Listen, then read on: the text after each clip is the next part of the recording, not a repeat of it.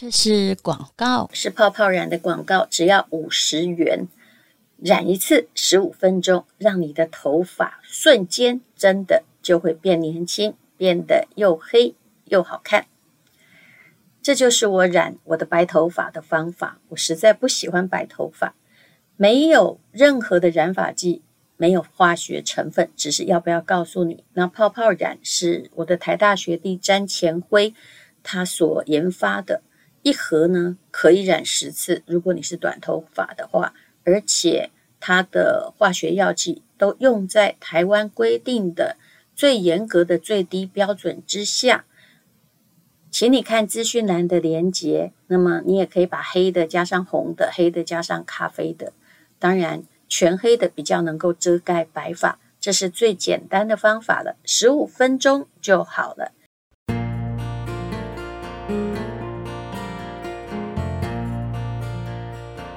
今天是美好的一天。欢迎收听人生实用商学院。今天我们来谈一谈许文龙，他九十六岁去世了。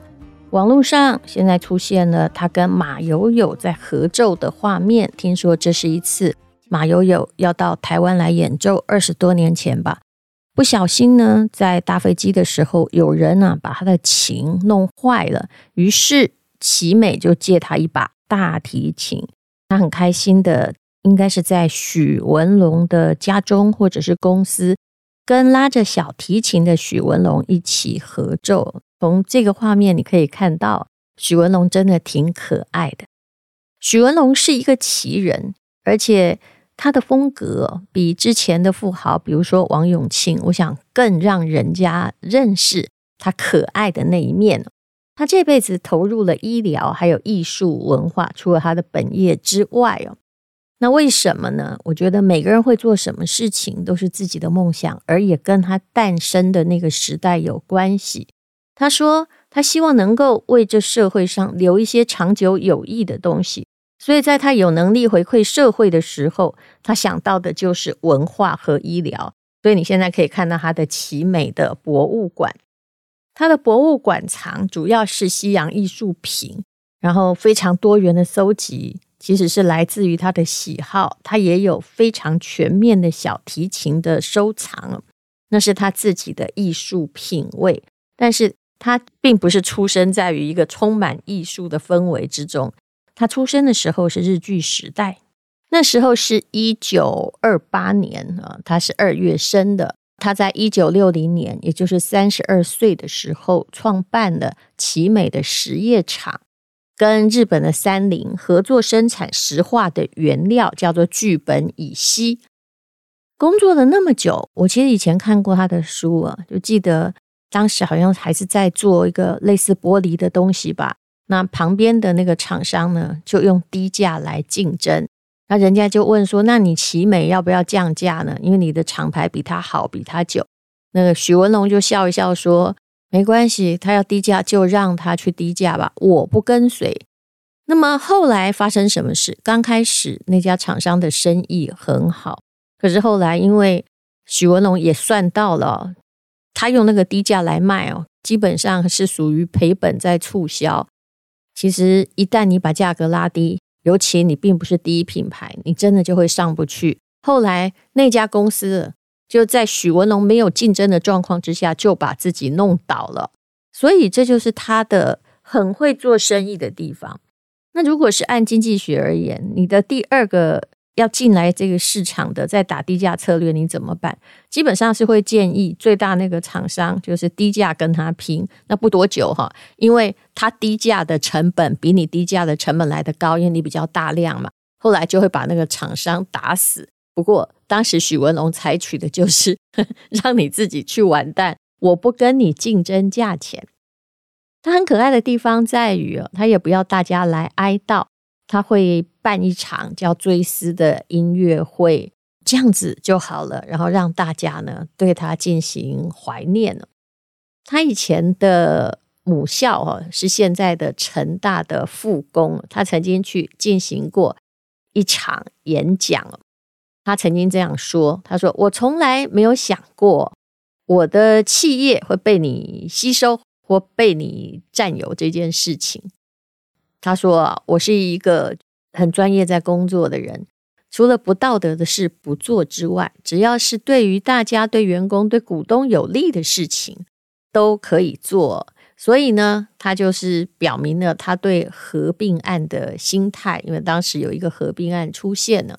他说：‘我做决策的最大原则叫做对股东有交代，对员工和公司都要有利啊。’”呃，这个合并案我并不是很清楚，不过应该是跟郭台铭的啦。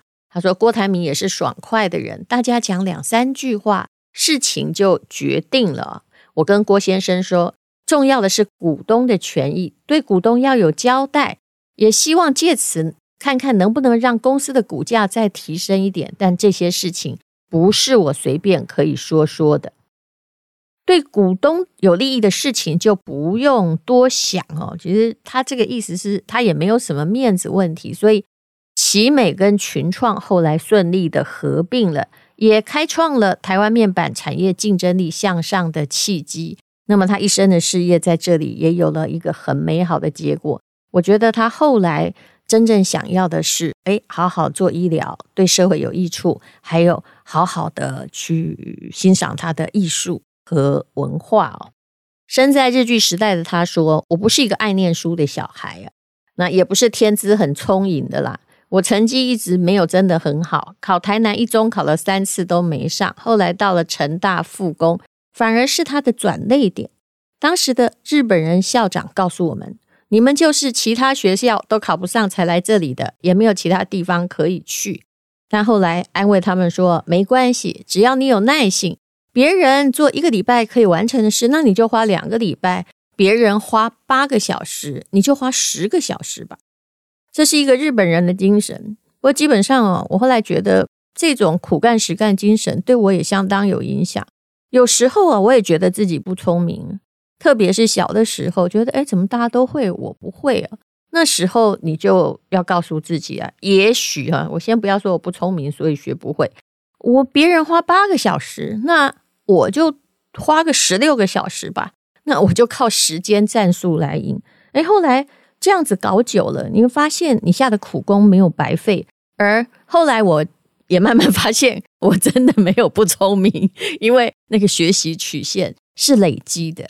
我觉得现在常常会有人呢，就动不动跟你说：“哎，那是因为你比较聪明，那是因为你比较有钱。”请问人家那个聪明跟有钱都是天上掉下来的吗？不是的，那些都是学习曲线。那么许文龙他把这个小时候校长哦对他们的教诲就一直铭记在心。他说这个校长还真的蛮日式教育的，要求这些学生一个月必须跑一次一万公尺，就十公里，而且十公里要在一小时完成。这个大概比我的速度还快了一些哦，就要跑也可以啊，但跑后应该有一点很拼的感觉哦。所以呢，基本上。他的这所学校也在训练他的体魄，在这一万公尺的路途上啊，这段慢跑的岁月，他说他磨练出了他自己的决心，也就是如果你愿意跑，你就是会到嘛，对不对？那许文龙在演讲中也回忆啊，第二次世界大战结束之后，台湾是百业萧条。那因为他是念复工嘛，工业学校，他就自己买了一台钻床，到处接工作，有啥就接啥，所以他也是技术出身的。那会遇到一些新困难，还有新的挑战。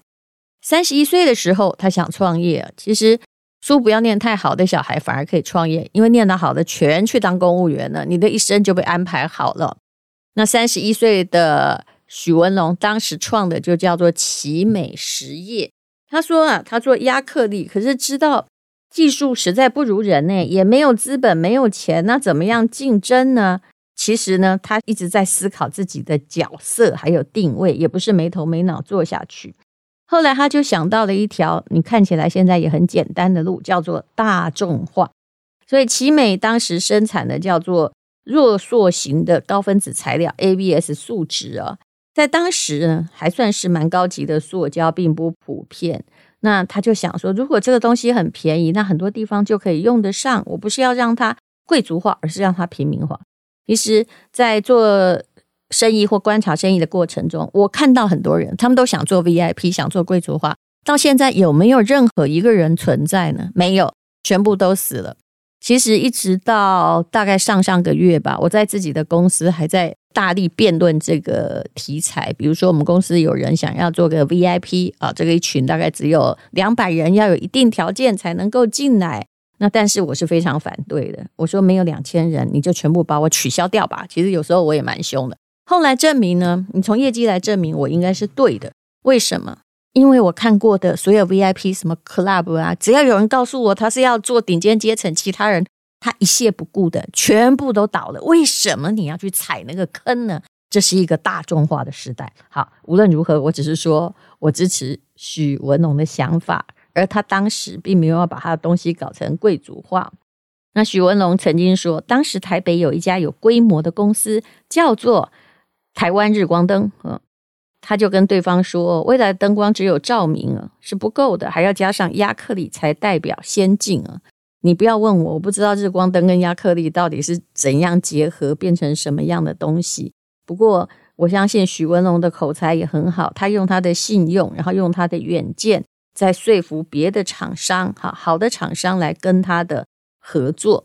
所以他也是在缺乏生存空间的状况下，在找空间。”那工作之外，许文龙最为人所称道的是，他是一个懂得生命的人呢。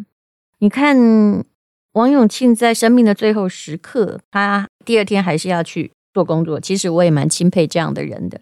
但是许文龙呢，他对年轻人讲的也不太一样，不同于他日据时代长大的背景。他说玩呐很重要，一生只是为了打拼，实在很可惜。我一直觉得很多人就是说哦，玩就代表退休。哎，拜托你现在什么脑袋了？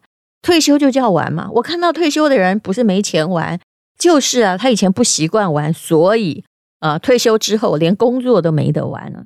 其实玩不代表退休，就算你到了中年之后，你可以工作的时候就玩得很疯。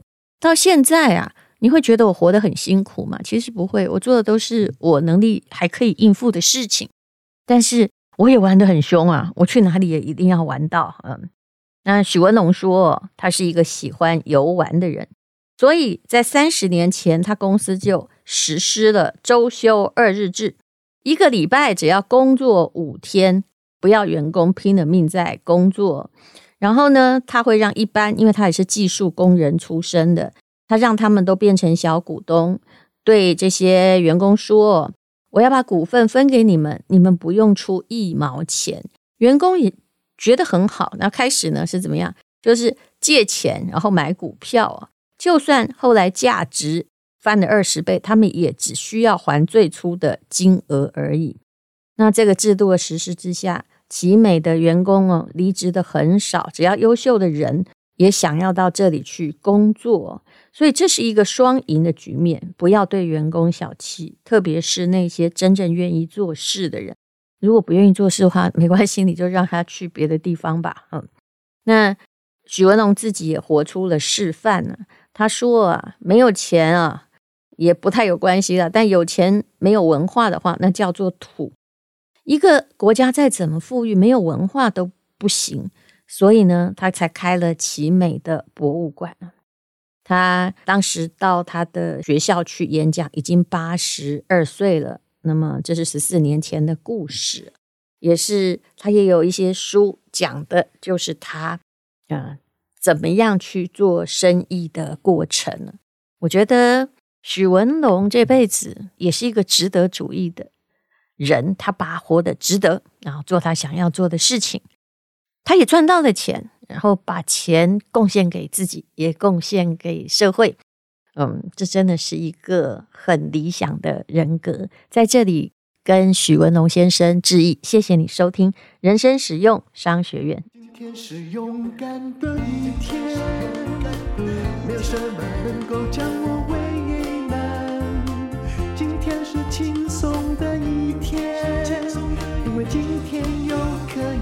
今天又可以好好吃个饭。做爱做的事，唱我爱唱的歌，吃我想吃的饭，尽量过得简单，做爱做的事，唱我爱唱的歌。吃我想吃的饭，尽量过得简单，尽量过得简单。这是广告，我们有非常好的珍珠，是由日裔设计师初夏静子所设计的。那么还有黎龙兴老师的宝石，以及中南部当铺工业所提供的非常划算的珠宝产品，而且我们开了一个 LINE 群组，请加入 LINE 群组接受 VIP 的服务，请看资讯栏连接。